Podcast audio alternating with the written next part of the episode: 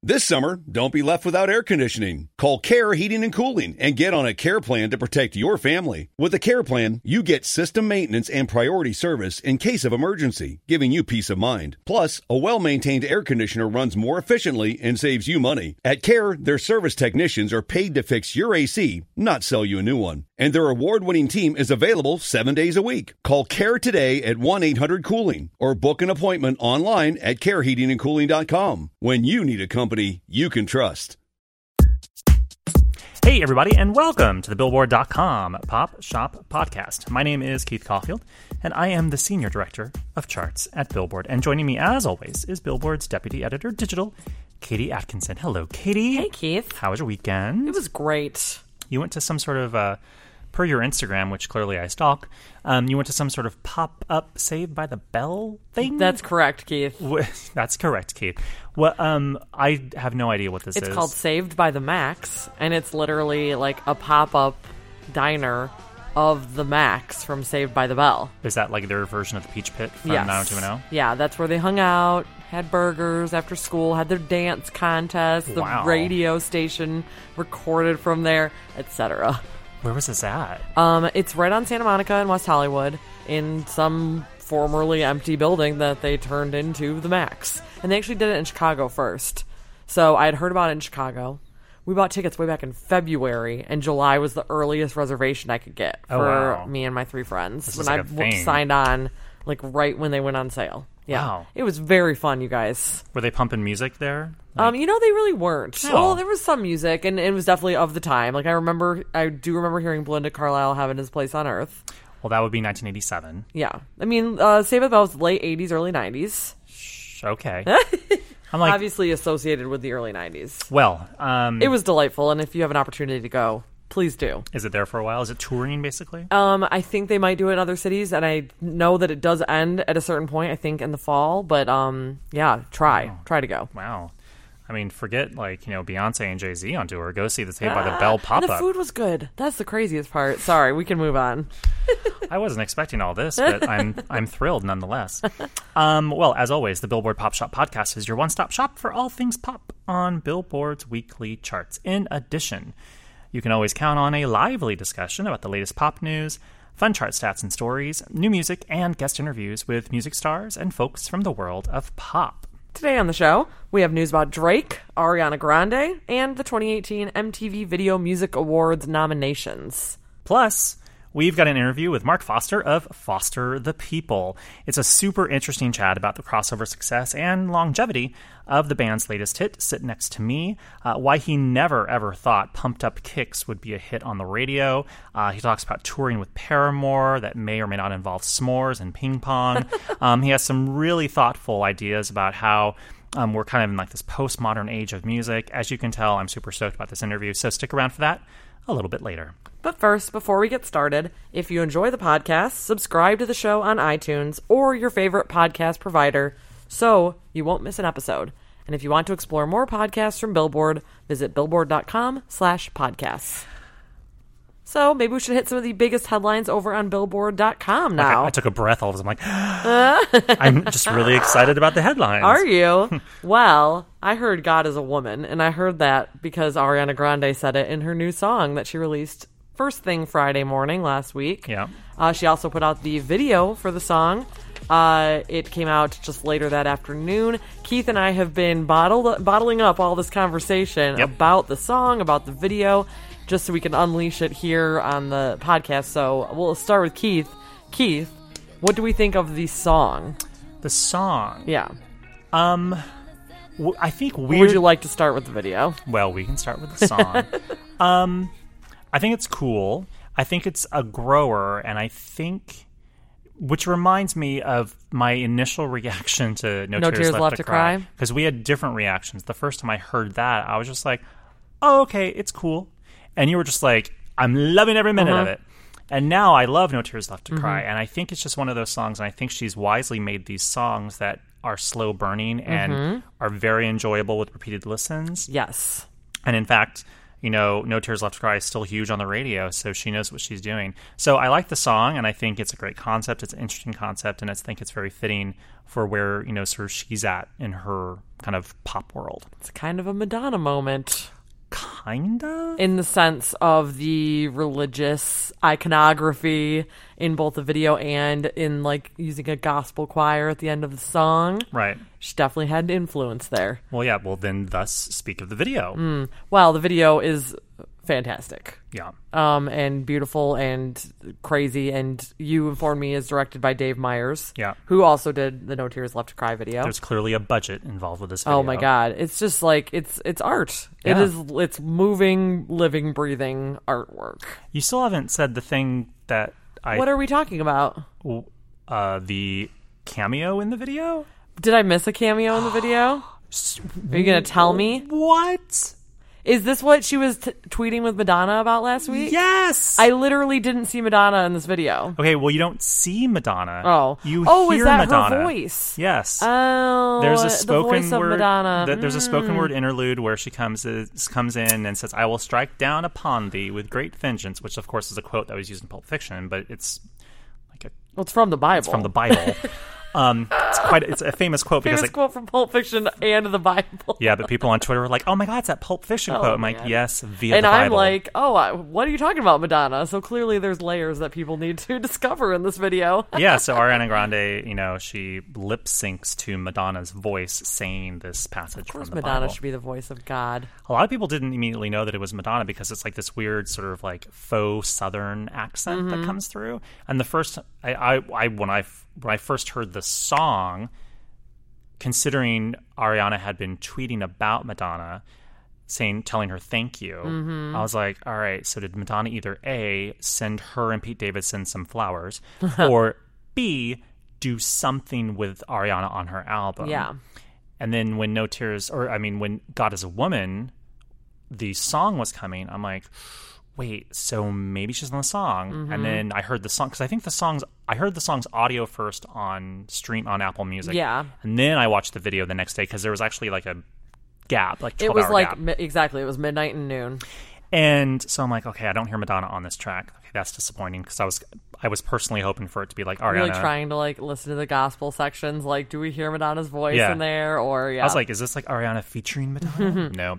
And then when I watched the video, I was like, is Madonna in the video somehow? Mm-hmm. And then then up comes the interlude. I'm like, oh snap, that's see, Madonna. that's funny. I was also kind of looking for her and then didn't see her. I was kind of waiting, like when Ariana's reaching out at the end, the you know Michelangelo Sistine Chapel I thought that reference at the end. I thought that could have been Madonna. She was reaching for. It was not, but clearly she was featured another way. But you know, she was reaching out smartly um, to a to. There was like a very, it was like a multi-ethnic Mm-hmm. um, palette. Palette? No. Ugh. What would you call that? Scene? Uh, uh, you know, the Pastiche.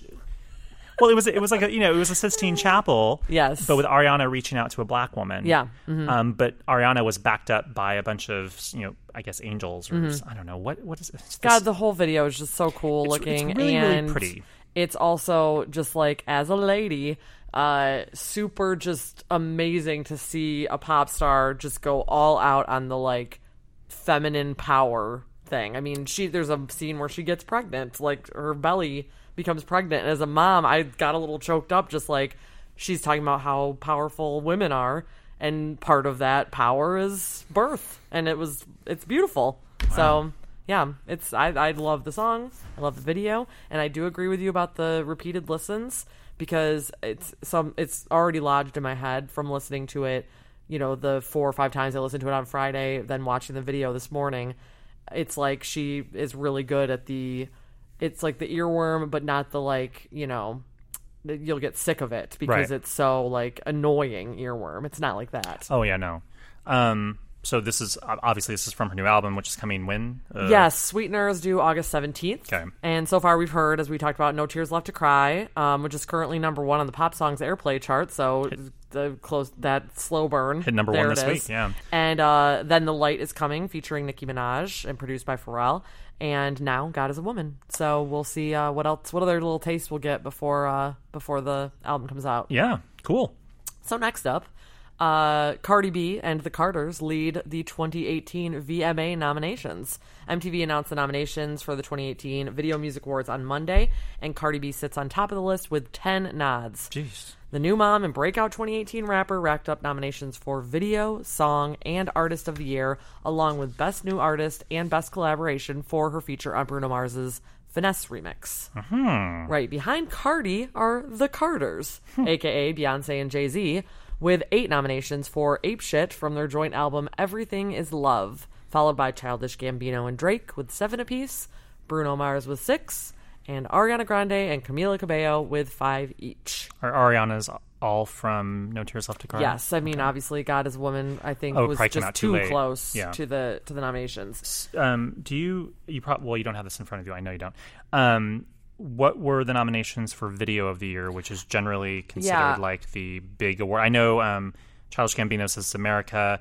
Um, Ape shit from the Carters. Mm-hmm. Um, Katie's actually looking this up now um, because that's like usually the one big award that if you remember anything from the show, you're gonna remember maybe what one Video of the Year. Yeah, and um, so I'll just read them off. I know you already named some of them, but Ariana Grande, Ariana Grande, No Tears Left to Cry, Mm-hmm. Bruno Mars and Cardi, Finesse, Camila Cabello and Young Thug, Havana, The Carters, Ape Shit, Childish Gambino, This Is America, and Drake, God's Plan. God's Plan was the one where he went out and gave money to everyone. Mm, It's interesting. They definitely made a choice there. I wonder if they considered nominating Nice for What as well and decided maybe that God's Plan was more of a unique concept for a video because we haven't really seen that before. Yeah. Just taking a budget and giving it away. Whereas Nice for What is, uh, you know, celebrity cameos is kind of a concept we've seen before, but it's obviously a little bit, you know, different that it's a a male artist featuring only female celebrities. Well, that's not that different. There's lots of examples I mean, of that. I think it's a nice blend where you have kind of like you know you have you have sort of a very conventional, I suppose, video that is still very well done and very fun and poppy finesse. Yeah. Um, you have an Ariana video from uh, one of our biggest pop artists through and through, but you also have um, really provoking, interesting, popular videos like "This Is America" and "Ape Shit" and "God's Plan." Yeah. Um, I'm sure I just left someone out from there in the mix. Sorry, Camila.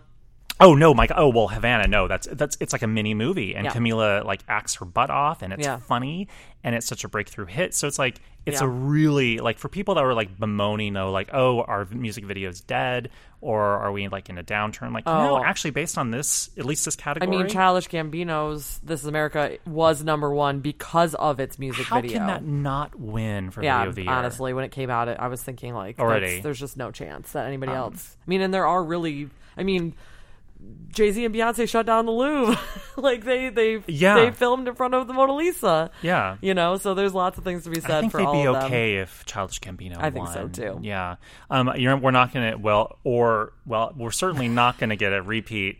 I'm like all three of those people. We, I mean, Bruno Mars, Gam, Childish Gambino, and Oh, it's like the Grammys all over again. Beyonce were all nominated for. Album of the year. Actually, Beyonce was not What- not nominated. this year. Jay-Z was. Jay Z was. Yeah. And Bruno won Album of the Year Mm-hmm. versus the other two. I think this is different though because I'm not even sure who votes for the VMAs. It's like a select like blue ribbon panel. No, no, no, fans now. Oh. It's fan voted. Even Video of the Year. Yes, and uh, fans Well- can vote for their favorite artists across all eight categories right now. Well, Camila just won. Yeah, Thanks for playing, everybody. yeah. No, I. Uh, we'll see. Well, in terms of You know of what? Actually, now that I say that out loud, um, it says that there's fan voting in eight categories. Maybe video of the year is immune to the fan voting. well, while you look that up, Okay. um, and you go to vma.mtv.com, perhaps. Um, you know, some of the biggest, uh, some of the big video of the year winners in the past, because the first video, the first VMAs um, were in 1984. Very first video to win video of the year. I will give you the nominees that did not win first. Okay. Um, Every Breath You Take by the Police. Girls Just Want to Have Fun by Cyndi Lauper. Thriller by Michael Jackson. Uh, that means it didn't win. And Rocket by Herbie Hancock. Oh yeah. So I've seen all of those videos. all of them lost. Okay. Two, a v- very great video, but still, Thriller didn't win. Uh, you Might Think by the Cars. Wow. Now, you might think had a lot of at the time kind of state of the art computer um, in imagery. you know, like there was a miniature fly. And it was like the, it was very high tech at the time. But Thriller lost Video of the Year. Yeah. WTF? Yeah. So, you know, for every time you have something like that, Um, you need to do the example. I think it's 2006. Oh, Do you have that in front of you? Yeah, I If- have the whole thing If it here. is shocking, you just let me know. oh, Is well, it the one I think it is? um, maybe Who's the winner? Panic at the Disco. Yes. Yeah, I think I'm pretty sure this was the first year that they switched to fan voting. Okay, that would make a lot of sense. I think I could be wrong. Um, because this year, 2006 nominees were Shakira and Wyclef for Hips Don't Lie, Mm-hmm. Red Hot Chili Peppers with Dani California, Madonna's Hung Up, Christina Aguilera's Ain't No Other Man, oh, great video. and Panic at the Disco's I Write Sins, Not Tragedies. And that was just, I remember seeing that, I'm like, what? Yeah. Full disclosure, I worked at MTV at the time, which is why I know. Also, we love you, happened. Brendon Urie. We love Panic at the Disco. And actually, I, he's like, uh, you know, clearly lasted longer than anyone would have thought in 2006. You know, like Yes. 12 years later, number one album. So like maybe MTV and their voters knew something we didn't. I'm I'm pretty sure that was like I think I mean I kind of I started getting kind of like a little bit annoyed just I think partially because of my sort of grievances with Eminem in general. Um in the early 2000s when Eminem won video of the year twice, but when Panic won, I was just like what? And I felt like that was really when the VMAs started just kind of like implode in terms of like it's no longer about what the most the best video Like what was. culturally is the best video. it's now just whatever fans want to win. And to that point, uh, you can vote now for video of the year on mtv.com slash VMA. Mark our woods words, then uh, Camila might just take uh, video of the year home, kids. Um, last year's winner for video of the year, by the way, was um, I wonder if I know the answer to this question. it was. Uh, Well, I'll tell you the nominees. okay. Uh, the Weeknd's re- reminder. Don't remember that one. Sorry, kids. Um, Bruno Mars's 24 Karat Magic. DJ Khaled's Wild Thoughts. Alessia Cara's Scars to Your Beautiful. And Kendrick Lamar's Humble. Guess the answer is no. I don't remember. It was Humble. Okay. So that uh, they, they got that one right. Ooh, and I uh, took someone's uh, UPS FedEx printout. Oops. Darn it. That's my fault. Well, I'm sure they'll figure it out. Um, well, anyway, um, Charts. charts. Let's move on to charts, kids. This is a little bit too too long of uh, the news segment. I apologize. It's just when we talk about VMAs and Madonna inside an Ariana Grande Right. video, all bets are off. Okay, so let's get some chart news. It's all about the Drake, the Drake, the Drake. I hear he's kind of big these days. Yeah, well, he rules both the Billboard 200 albums chart and the Billboard Hot 100 songs chart this week as his Scorpion album is still number one on the Billboard 200 for a second week, while In My Feelings from the album uh, vaults from number six to number one on the Hot 100 thanks to a viral dance craze. Have you done your video yet, Keith? No, I, I think we're going to do it Hashtag do together. shiggy. Aren't we doing it together? Yeah, but let's do that. Sure, we can get some people in the office. We could all do it together. It'll be like it'll be like the Harlem Shake. Nope. Um, well, the album earned uh, 335,000 equivalent album units in the week ending July 12th, according to Nielsen Music, of course, in the United States, and that's the largest sophomore week for an album in over two years. The last set to log a larger second week was Adele's 25 when it earned 1.16 million units in its second week um, back in So 2015. um, and it started, of course, with over 3 million. Right. And most of that was just album sales. Um, so that ain't probably happening again. um, Scorpion is still largely powered by streaming activity, not album sales. Um, and in its second week, by the way, Scorpion sold 29,000 albums in its second week Whoa. Uh, all digital. Um, fun fact. that is so Scorpion. As I, I well, I'll come back to that in a second. So Scorpion is still, of course, powered by streaming activity, and in its second week, it garnered 391 million on-demand audio streams for its tracks. That's the third biggest streaming week for an album ever. Um, of course, a week ago, uh, Scorpion earned 732,000 units in its first week, which is the biggest week of 2018. And uh, again, because the album is powered by streams, it tallied 745.9 million on demand audio streams for its tracks in its opening frame, which is the biggest streaming week ever for an album. So the thing I said about Scorpions, 29,000 copies sold. It's not in our script. Um, so it, Scorpion is actually the top selling album this week. So the biggest selling album in America this week sold 29,000 copies. Fun fact in air quotes. Question mark? Um, that is the smallest sum for the top selling album in the week since Nielsen Music started tracking sales in 1991. And it's only the third time we've had we've had like the biggest selling album of the week sell less than 30,000 copies. We should also say that, you know, well, you'll probably get to this. I was just going to say another big release this past week was Futures Beast Mode 2, which was Streaming only. So it had no opportunity to be on the top album sales chart. Uh, no, um, uh, actually, uh, Futures Beast Mode 2 debuts at number three on the Billboard 200, all from streaming activity, and that actually makes it the highest charting streaming only album ever. It surpasses the number eight uh, debut and peak of Chance the Rapper's Coloring Book. Yeah. Um, uh, Let's say it together. Chance the Rapper's coloring book. Um, another thing, um, speaking of all these rappers in the top 10, uh, so we have Future at number three, we've got Drake at number one. Um, in, in fact, the entire top six albums on the Billboard 200 are rap albums, which Wow. that's the first time that's ever happened.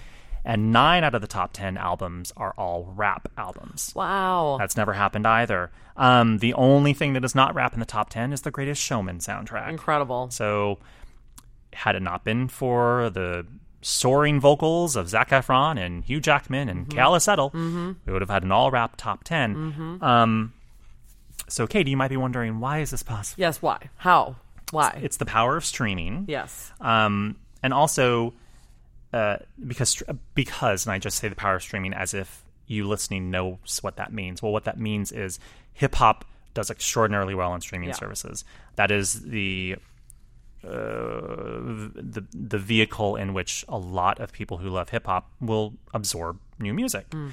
Um, doesn't really work so much with country and pop and rock. Like that is just. I mean, you look at the top of the Apple and Spotify charts, and it's just hip hop dominated. And I'm still curious. I'm like, there's got to be some amazing study why. It's like, why is it? Why is like hip hop so dominant on streaming services? Whereas like, or, or, or, or is it? Are we just like you know like four or five years behind? Like in 5 mm-hmm. years from now, will we see, you know, the new Florida Georgia Line at the top of the Spotify Right. chart for like a month? Like, Because hip hop is popular with young people, and young people are the first adopters, adopters. of. yeah. And when, and that's sort of what happened, you know, back when people, you know, first started listening to, you know, first started buying music through iTunes or Right. first started buying CDs through the internet. Mm-hmm. Um, the stuff that we saw react the most, actually, at the time, was youth oriented stuff, but also a lot of alternative and college music. Mm-hmm. Um, not just rap. And that was because you had a lot of like alternative music was very popular with like college kids who had access to broadband and internet. Mm-hmm. Yeah. Now, clearly, the music of choice of college kids and high school kids is hip hop. Yeah. Period. Yeah. And that's just dominant. Yeah. So it's a combination of streaming being very powerful on the album charts and with hip hop, but also the fact that nothing of note in terms of pop, rock, or country came out Right. in terms of albums on the um, street date that impacted this week's chart. Yep. As opposed to a week ago when there were new albums from uh, Florence and the Machine and the and the Gorillaz that debuted in the top ten. I think. Yeah. So maybe it'll all change next week. I don't know. Um, We'll see. We'll see. And now, uh, speaking of all that hip hop, we're going to go do an interview with not someone from the world of hip hop. Um, it's our it's time for an interview with Mark Foster of Foster the People. Uh, Mark dialed in to the pop shop as he was en route to a show, actually, and uh, we had a super super interesting chat. Um, the band is actually currently enjoying a radio hit with Sit Next to Me, which was first a hit on our alternative songs airplay chart last year. Uh, the song came out like in September, August, September, um, and then became a hit on alternative radio. But Right. now it has since crossed over to the pop songs airplay chart. Such a fun song. Mark goes in deep uh, in our chat about how top 40 radio is just really weird right now, um, and that nobody knows what's going to work at pop radio. Right. Um, he also talks about why he never ever thought that the band's breakthrough hit "Pumped Up Kicks" would be a radio hit, um, and the the answer may surprise you because I asked him and I was expecting him to say, "Oh, you know, we just never thought like you know people would like it." He has he actually had like a scientific sort of type answer Hmm. about the way pop songs are structured, and that doesn't and the and he's like, "This wouldn't work on the radio." He's the new Rivers Cuomo, trying to break down the formula of a pop hit. It's I mean I I think he's like the he was just like the perfect guest Yeah. for the pop shop.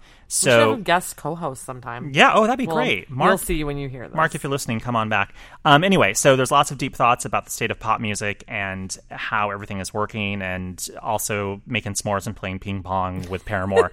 so that's in there too. So anyway, take a listen to our interview with Mark Foster of Foster the People. Come over here sit next to me. We can see where things go naturally. Just say the word and I'll pop the Welcome to the Billboard Pop Shop podcast. Mark Foster of Foster the People. How's it going, sir? Thank you. I'm good. I'm good. I'm in New York right now. Um, just heading to the Barclays Center for uh, sound check. Yeah, you're you're uh, now. Do you have a driver? Is is this like a van scenario, or is this like a Lyft? I, I actually, yeah, no, I just got, I got an Uber actually. See, Yeah. rock stars, they're just like us. Um, well, first off, congratulations on the big success of your single "Sit Next to Me." Um, the track has really kind of had this extraordinarily, you know, long life. Um, it was already a smash on our alternative songs airplay chart last year, and then has since crossed over to the pop songs chart. And it's you know, you know, in recent times has been like a big hit on pop radio. Um, what's it been like for you seeing, you know, how this song has grown and expanded its reach, you know, from its release last summer? Like, what's it been like to see that for you? yeah, I mean, it's been kind of amazing, uh, really, just because it's, I mean, it's been really surprising for me. Like every every week now, um, just getting an update, you know, that that that it's like continually growing and you know has a bullet at radio, and um, I, I'm just like, what? Uh, You know, it's been on the radio for like eight or nine months. Um, and uh, it's just cool that it's connecting with people. And it's a funny thing too. I think like with with you know American radio in particular, you know a song like this. I mean, it's Next to Me isn't a song I think that like when you would hear it for the first time at radio. I mean, it's a ballad. It's like a mid-tempo ballad, basically that you wouldn't say, "Oh, this is going to react right away." You know, it's kind of a sleeper. Um, that, but it's one of those things that I think with American radio, these things take time. You know, building something up at alternative, it takes it's it's it's it always surprises me at how long it takes for people to for a song to be able to get four or five listens by a single person that listens to the same station. You know, it could take a few weeks before somebody starts to really connect the dots that oh, this is a song that I like, and okay, this is a song by Foster the People. Um, you know, whereas I think in maybe the UK, um, so you know, at Radio One or something that um, a song has a much shorter lifespan. You know, pretty much even like a hit song, unless it's like a smash, unless it's like a monster, is going to have you know maybe six to eight weeks. Um, it's going to live on the radio, and then and then we're going to move to the next thing or Triple J in Australia. I think it's you know it's just it's it's it's different, but um, U.S. radio, you know, it's uh yeah, I, I, to have a song that's on for this long though is um is is you know surprising. It's cool. Yeah, you know, I mean, good thing. Clear, clearly, you know your radio because yeah, I mean, in I think in the UK, just because it's like a much smaller country, and you know everyone listens to you know effectively kind of, I mean, not the same stations, but I mean, there's only a certain number really that are super powerful, and so you know, yeah, things move a lot faster, you know, in the UK, but here it's like so weird because we have so many different formats and and you know, it takes you know some for whatever reason it takes multiple listens, you know, for it to catch on and that's why we see especially lately, I mean, now I'm really going deep because I work in charts at Billboard, so I could really fall into a rabbit hole with you and I'm not going to do that. But there's a lot of songs lately like Dua Lipa's New Rules has been out for like a year and it's still on the charts. Uh, Lauv's single has been like on the charts for a year, and you know your single has effectively been on the radio for almost a year on different formats. So it's weird how U.S. radio is just so kind of slow turning sometimes, but that can really work to your advantage, like it has done with this single. Um, moving on, though, I could spend forever on that. Um, you know, you've been down this like crossover road before. You know, with Pumped Up Kicks, obviously. You know, when it crossed over from rock to pop radio, but you know, is it different this time around? Is it not as like sort of weird going from rock to pop, or is it not any different at all? You know, this time. I mean, yeah, it's completely different. Um, I think you know that was seven years ago, Yeah. um, and I would say that you know we we we were a new band, nobody really knew anything about us, and Pumped Up Kicks um, kind of came out of nowhere um, and continued to kind of surprise everybody. I think, um, including myself, and um, you know that that song was never. I mean, I never, I never in a million years thought that that song would be played on the radio at all, um, let alone be played on pop radio and um, Why- why didn't- sorry to- around the world. Sorry to interrupt. Why didn't you think that it would not be played on the radio? Did you not think it sounded like a hit, or was there something mean, else? I mean, well, I mean, even just considering like radio, you know, kind of like the unspoken rule of radio, you know, you want a vocal to come in in like five to ten seconds um, on a song that's going to be played on the radio. Pumped Up Kicks has an intro that's almost a minute long before the vocal even comes in. Yeah, that is super um, unusual, actually. Yeah.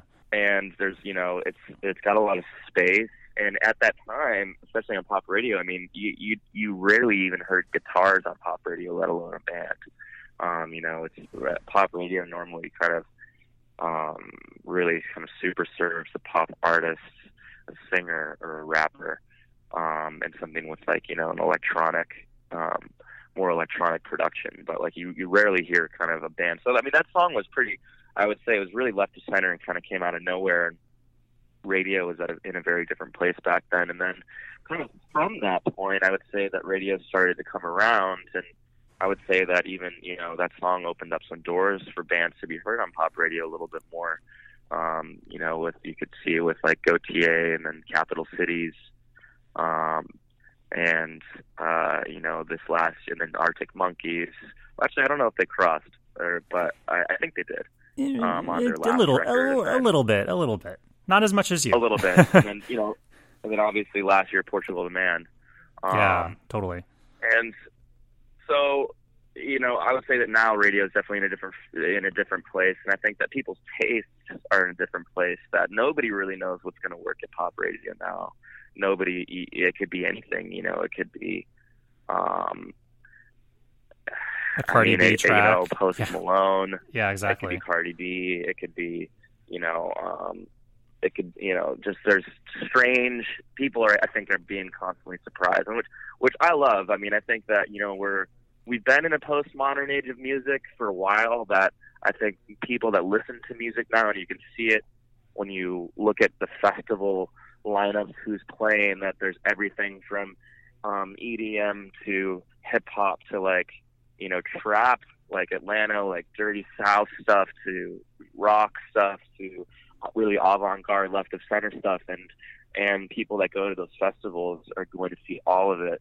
Um, and and I think that's kind of a reflection on where people's tastes are now. That it's not people aren't genre specific anymore, um, which I think is so great and so healthy. And you're also seeing that you know like Kanye being a big champion of that for a long time now. I mean, even going back to like Stronger when he, um, you know, took Daft Punk and started to use kind of pull from electronic music and bring it into hip hop, um, or flashing lights or you know any anything from that. I mean, I there uh, there's a lot of cross pollination within genres now, which is something that as a band we've always been interested in doing as well. Which um, you know, on Sacred Hearts Club on our newest record. Um, It totally blurs genres. Like hip hop. it's kind of all over the place. Like there's pop, there's rock, there's kind of Yeah. hip hoppy beats at cer- at certain points. It's kind of Yeah.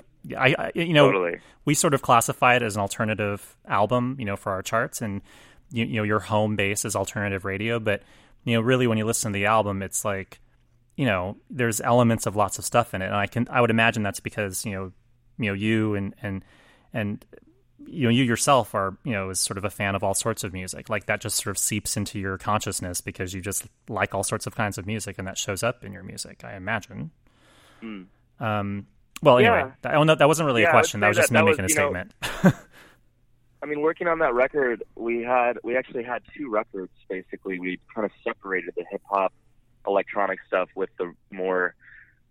We had more kind of psychedelic guitar stuff and more rock stuff, um, and we separated them at one point. In, you know, in time we were going to put out two, whether it was like two EPs or two records that were, um, I guess, more stylistically cohesive. And then we kind of, and it was this big conversation. We, you know, remember talking to Rich Costey about it, the producer, and, and, and a bunch of other friends at Paul Epworth and um, different people that were in music, just like, what do you think is a good way to, you know, release this music? Because not all of it works together, but, um, you know, should we keep it separate or should we try to do something and and and have it all kind of make it more like a roller coaster when you put on the record you don't know where it's going to go and that's what we we, we decided to do to do the latter um and you know put a song like lotus eater you know which is like you know really kind of influenced by the ramones um and then hard cut that into this weird 1950s david lynch prom type um kind of psychedelic ballad um you know, and then have that go into like, you know, a song like Heart in the Paint that I did with John Hill that is and, and Dahi, you know, and and that's something that's like way more um kind of forward thinking hip hop electronic, you know, but but approaching being approached by a songwriter. And so it just kind of, you know, it was it was that was it was fun to put that together and try to make it all work. Um and you know, at the end of the day, it's kind of the the main conversation was like, well, look, you know, this is what this is how people listen to music now. Like this is, you know, where you skip from you know listening to like, you know, Lil Yachty to like listening to, um, you know, Ennio Morricone to Giorgio Moroder to, um, well, I do. Yeah, I was like, Um, like really, you know, so, really like- cool, interesting people do because I don't know if that's the typical kind of playlist for the average person, but yeah, I, I see that. I hear That's you. My playlist. Yeah, your playlist is going from John Carpenter's theme for Halloween, and then we skip over to Selena Gomez, and then we go back to some Bach. You know, it's like the cool blend. You know, that's typical, right? Like, mm, I don't know, dude. Just a just a normal Sunday. Just normal, average Sunday, Um, just doing chores yeah. around the house. You know, it's cool. Sorry. um. Okay. So But yeah, yeah. um, specific questions, um, because I, I realize I'm probably keeping you on the phone a little bit too long, but um, you're on tour right now with Paramore. Um, what's, I mean, the obvious question, you know, what's it been like touring with them? Did you like sort of, were you friendly with Paramore? Did you guys know them at all really before touring? my one of my bandmates, Phil Danyew, actually, I guess uh, I just found this out. I knew that he knew Zach, their drummer, but I didn't. I didn't know how. But he, he I guess he produced an EP for Zach when Zach was doing like side projects. Hmm. Um, so they they know each other, and um, other than that, I hadn't met I hadn't met any of them. Um, and you know, kind of it was just there. I think that there's been kind of love there for a while, um, just between the two the two bands. But um, but yeah, we kind of walked into this, you know, really just fresh, just really kind of shaking hands and introducing ourselves. It's like, Um, hi, we'll be touring together. What's your name again? Haley. Great to meet you, miss. Like, Sure it wasn't like yeah. Um, yeah, you know, but it's it's it's it's been really it's been really great. I mean, they're good people. We we all get along right away, and it's been kind of funny too because the last few venues we played have been kind of like summer camp vibes. Like the the venues themselves have had like ping pong and bonfires afterwards with s'mores. wow. and, like, okay. That's cool. weird bicycles and like scooters and all this stuff laying around and basketball hoops and whatever. So it's been kind of like after, you know, before the shows and after the shows, we've all just been kind of like hanging um, together, doing weird activities, um, Making s'mores and playing ping pong as you do on tour. That's making s'mores and playing ping pong as you do. That's that could be a song Um, lyric. I think we can make that happen. Maybe not. Um, Totally. Yeah, totally. Um, do you, I actually? I was kind of curious. Like, while you're on the road, do you have time? Like, is that when you like to write music, or do you sort of want to dedicate like separate time away from touring and sort of make it a self-contained thing outside of the road? I've done that before, doing it for the money on S- Sacred Hearts Club, and also SHC actually started on tour. Doing it for the money, I started on like on the Torches tour, like probably five or six years ago. Wow. I had my own bus, and I put a studio on the bus, um, and traveled around trying to write stuff for our second record. And that was really the only idea that ended up seeing the light of day. Five years later, I ended up kind of ice and found that the, the the basis for that track on a hard drive somewhere. I was like, you know, we should finish this. And um, but for the most part, you know, I found that it's it's pretty hard for me to write on on tour. I mean, it's it's I'm I don't know. I don't know what it is. I don't know if it's just the movement of the bus or it's just like after playing a show, it's um you know pretty my my brain is kind of reeling and I just want to like play video games Yeah. um or like play ping know, pong and chocolate cupcake and go to bed.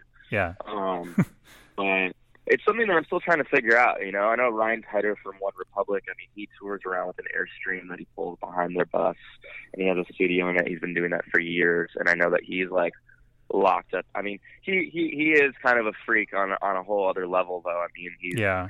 his his work ethic and how prolific he is. He's always in the studio, always songwriting. Um, but that's something that I look up to. You know, I, I I think that having maybe a separate space like an airstream or having something that I can kind of like close the door and not be not have people like shuffling by grabbing socks from the back lounge or whatever Yeah. um you know is is may, might be a little bit more conducive to being creative but Yeah. Then all of your songs will in the just end up meantime, being I about kind of socks. honestly, when yeah. I'm on tour, I'm on tour, and then when I'm home, I kind of explode into the studio, you know. And I just built a home studio, um, and have been uh, have like my own proper studio for the first time in my life, where I can track drums. And, Wow. um, you know, I have a board and I have a ton of outboard gear, um, every you know, just everything that I need basically. And so, um, I when I get home from this tour, I'm, I'm I've got a, a bunch of music that I'm going to be jumping into, and, then Isom Innis, my bandmate, and myself, we've been producing stuff together for a long time, and we we've been working on some stuff for that band Coin, um, doing some stuff with them on their new record, and um, have you know quite a bit of like production and writing stuff aside from Foster the People that's like kind of lined up that we're going to be doing um, you know when we get home from this tour. So you know it's going to be busy. Wow, you're super busy. Um, well, last thing. Um, uh, since I mean, since it's now been effectively like seven and a half, you know, years or so, basically since Pumped Up Kicks kind of like, you know, put you onto the map. Um, and you know, you've toured so much, and you've been around the block, you know, a whole bunch of times. Um, you know, is there like one really big lesson that you feel like you've learned from this whole experience so far uh, for you? Like, what's like been like some really great teachable thing that you've learned? I know that sounds like a big, huge question. It doesn't have to be crazy. I was just kind of curious. Yeah. I'm like, oh, what's like a good lesson you've learned? Well, I would say that you know I come from kind of the old school, uh, old school like love of music. How things were when you went to a record store and you bought an album because the artwork looked cool, and you maybe heard about the band from a friend, and you just tried it out, and brought it home, and unwrapped it, and put it in, and um, and so I would say that kind of when you know as as it pertains to making records, I love to make albums, full albums, front to back, and disappear for a while and really dive in and really pull my hair out and try to make it perfect and tell a story and all of those things. And and I think that one of the biggest lessons that I learned, even just coming off the heels from between Torches and Supermodel, um, was that um, you know taking if you take a, a break for two or three years, or not a break, but if you're in the studio writing a record and then you come back out, you have to re-educate everybody um, again of who you are, what you're all about, what you're doing, and and I and I think that it's somewhat of an uphill battle sometimes, where it's not like people's attention spans. They're not like waiting around like back, you know, in the '60s when they're like, oh, you know, the Beatles are coming out the new record, or the Beach Boy, or whatever it is. I can't wait to hear this, and it's like people are talking about. It. Not even the '60s, even like the '90s Yeah. was like that. You know, I remember being like, okay, you know, Soundgarden's coming out with a new record or whatever, and and knowing the date, knowing when it comes out, like months in advance. It was an event, Showing up literally. Like there'd be billboards with like release dates on it, and you know the Rolling Stones has a new album. Like it was always like you knew the date like months in advance. Sorry. You knew the date. It wasn't like it wasn't like, oh shit, you know, the Weeknd just dropped a record at midnight last night. Gonna Yeah. check it out. Um, you know, it was. You, you knew, so I, I think that you know one of the big lessons that I've learned, I guess, in terms of just being, which which is also amazing, is just that art because of the digital nature of how everything is, and with streaming and whatever, is that you can be, we can be, you can be more fluid, and you can act quicker, and something that, which is, for me, instead of locking myself away, you know, trying to go up on um, you know, a mountain and come down like Moses with the Ten Commandments and be like, look what I've been, like, you know, all grizzled and like haven't showered and like, look what I've been up to. Just like curmudgeon, um, with, with this, you know, piece of, piece of work. Um, that it's like, if I finish a song, I want to put it out. Um, and so that's kind of where my headspace is now. I just want to finish music, put it out, put it out as a single. And I guess in some ways it is going back to the 50s yeah, totally. um, you know, where it was like kind of the age of the single.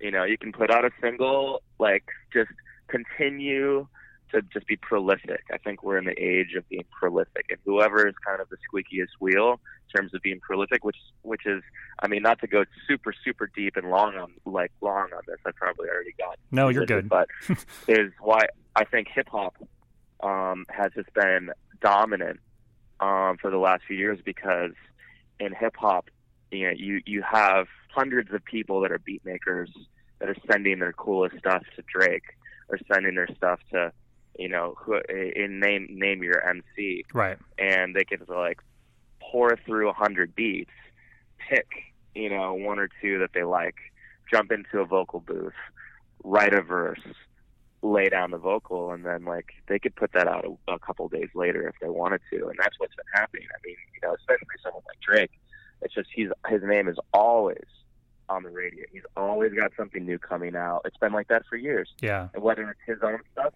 or it's whether or whether he's collaborating and jumping on somebody else's track, which is something that I think India needs to do more often. You know, I would love to do a song with Portugal the Man. I'd love to do a song with Cage the Elephant. Like I would love to do, you know, a tune with MGMT. I would love to like do something with Vampire Weekend or Arctic Monkeys or I think like cross pollination, um, you know, with with alternative artists. I think there's a lot of room for bands to start collaborating collaborating together. Yeah, that doesn't Um, exactly mean, happen in- very in- often. In a similar fashion, like kind of like just like what I did with the Knocks. yeah. You know, we've got we we just did a song together, and you know, it's like the Knocks and Foster the People, and you know, that's um, I, I think there's a you know the, artists that are maybe more on the fringes should start collaborating together. I think it's just you know it's fun. What we do is fun. It doesn't have to be all like lone wolf, super competitive, super secretive. It's like we're we're lucky to be able to make music and um and you know I, I I find it to be really fun to collaborate with people that um, you know come from a different background from myself. So that's something that I, I think in the future, you know, something that I'm really kind of shooting for. Well, um, this has actually been a really enjoyable conversation. Um, thank you so much for taking the time. I look forward to your collaboration with Drake in your home studio uh, later this year.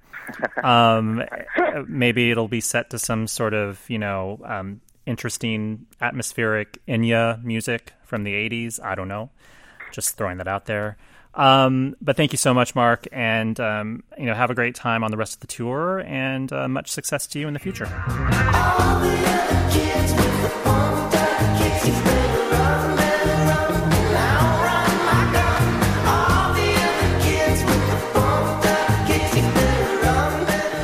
Thank you again so much, Mark. Um, it was such a joy uh, talking to you, and really, like Katie said, we would love to uh, talk again. I mean, Yeah, he could be the new Tyler Oakley, just roll in and guest co-host. um, uh, I mean, and Mark's pretty sassy too in the interview. I Yeah. mean, um, Mark also has very specific, um, interesting tastes. Like, like, and I, and I, I mean, as you just heard, like, I joked with him because he was talking about like, oh, you know, you can go from like a Ennio Morricone to like, you know. And then he like name checked like a pop artist, and then he name checked something else. I'm like, I think you might do Right. that. I don't know if the average person, the regular person talking about spaghetti westerns and Ariana Grande. but but with someone like him, it's like, man, I would love to like go to like Amoeba Records and like go through like Oh. like pour Digging through the crates. digging through the crates with like Mark Foster, and you know, because clearly you could fall into a rabbit hole, like a pop music rabbit hole, and just get lost. Um, anyway, now it's time for the chart stat of the week.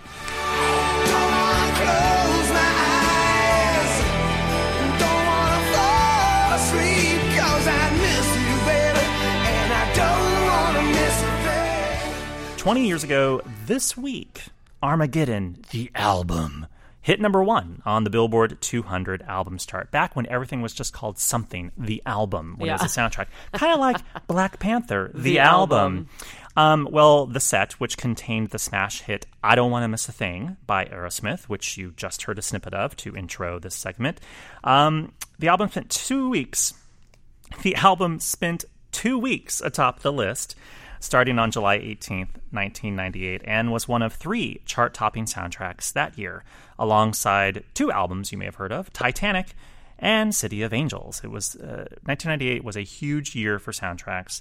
Um, and uh, granted, only three of them actually hit number one, but there were so many more that were huge albums in that weird transitionary time where the only way most people could actually get a song they wanted was to go and buy the album mm-hmm. because the music industry had effectively like killed the commercial single. Like they, you couldn't go buy cd singles really anymore and itunes hadn't existed yet. And so if you wanted to get that hot new you know whatever song the music industry basically forced you to buy an album. Yeah. so lots of soundtracks that really should have never existed or That's done why I owned the Dumb and Dumber soundtrack. so I mean, there, for some reason, people went and bought the Godzilla soundtrack. Oh yeah, for that terrible Diddy Jimmy Page thing. Puff Daddy, I mean. Yeah, at the time it was Puff Daddy featuring Jimmy Page. Come with me. What a time. Oi. Da da da. Da da da. Yeah. Da da da. Yeah. That was Kashmir, Yeah. wasn't it? Oi. what a what a time to be alive Indeed. when Puff Daddy could, Could sample. get a, could- a former member of Led Zeppelin. well, anyway, that was coming. oh, That, that was also. We didn't mean to di- this to, to, to fall into a bashing on Puff Daddy. We are so sorry. Um, that's not. We are not. That's not what we're doing.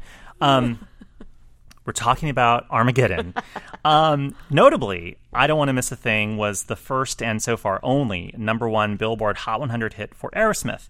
Um, the track, which was written by a friend of the pop shop, Diane Warren, hit number one on the September 5th, 1998 Hot 100 chart and spent four weeks atop the list. So there you have it.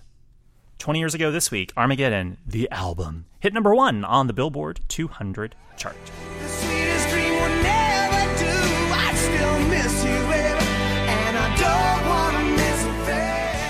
Alrighty. You know, soundtracks are really having a renaissance now too. Like they're back, but in a different way. Yeah, uh, well, I mean, we have The Greatest Showman, which has sold more than a million copies, which can still prove that some albums, if they are the right kind of album, can still sell well. Um, the Mamma Mia 2 soundtrack just came out a week ago, um, featuring um, ABBA hits performed by Cher and Andy Garcia and Meryl Streep and Yes. a whole raft of other young people. Um, but yeah, I mean, I don't know. Are there other other soundtracks I'm not thinking of that are coming? Black Panther. Black Panther, yeah. Oh, And- like that are coming out. Yeah, I, I can't really. Well, I of- guess the uh, Superfly one was a couple weeks ago. Oh, right, well. Mm-hmm. the, the future kind of curated one, which didn't really impact as big as Black Panther. was not Black Panther level. No. Well, we digress. Um, so what this, song? whole, this whole show's been a digression. but those are the best kind of shows. Um, so what song should we go out oh on, Katie? Man. Um, should, the people should probably hear that Godzilla Diddy song. Oh, s s- since we wouldn't have played it, yeah. Well, I guess we can go out on "Come with Me." No, Is that what it's called? Come with me. come with me. Yeah. All right, see you guys next time. Why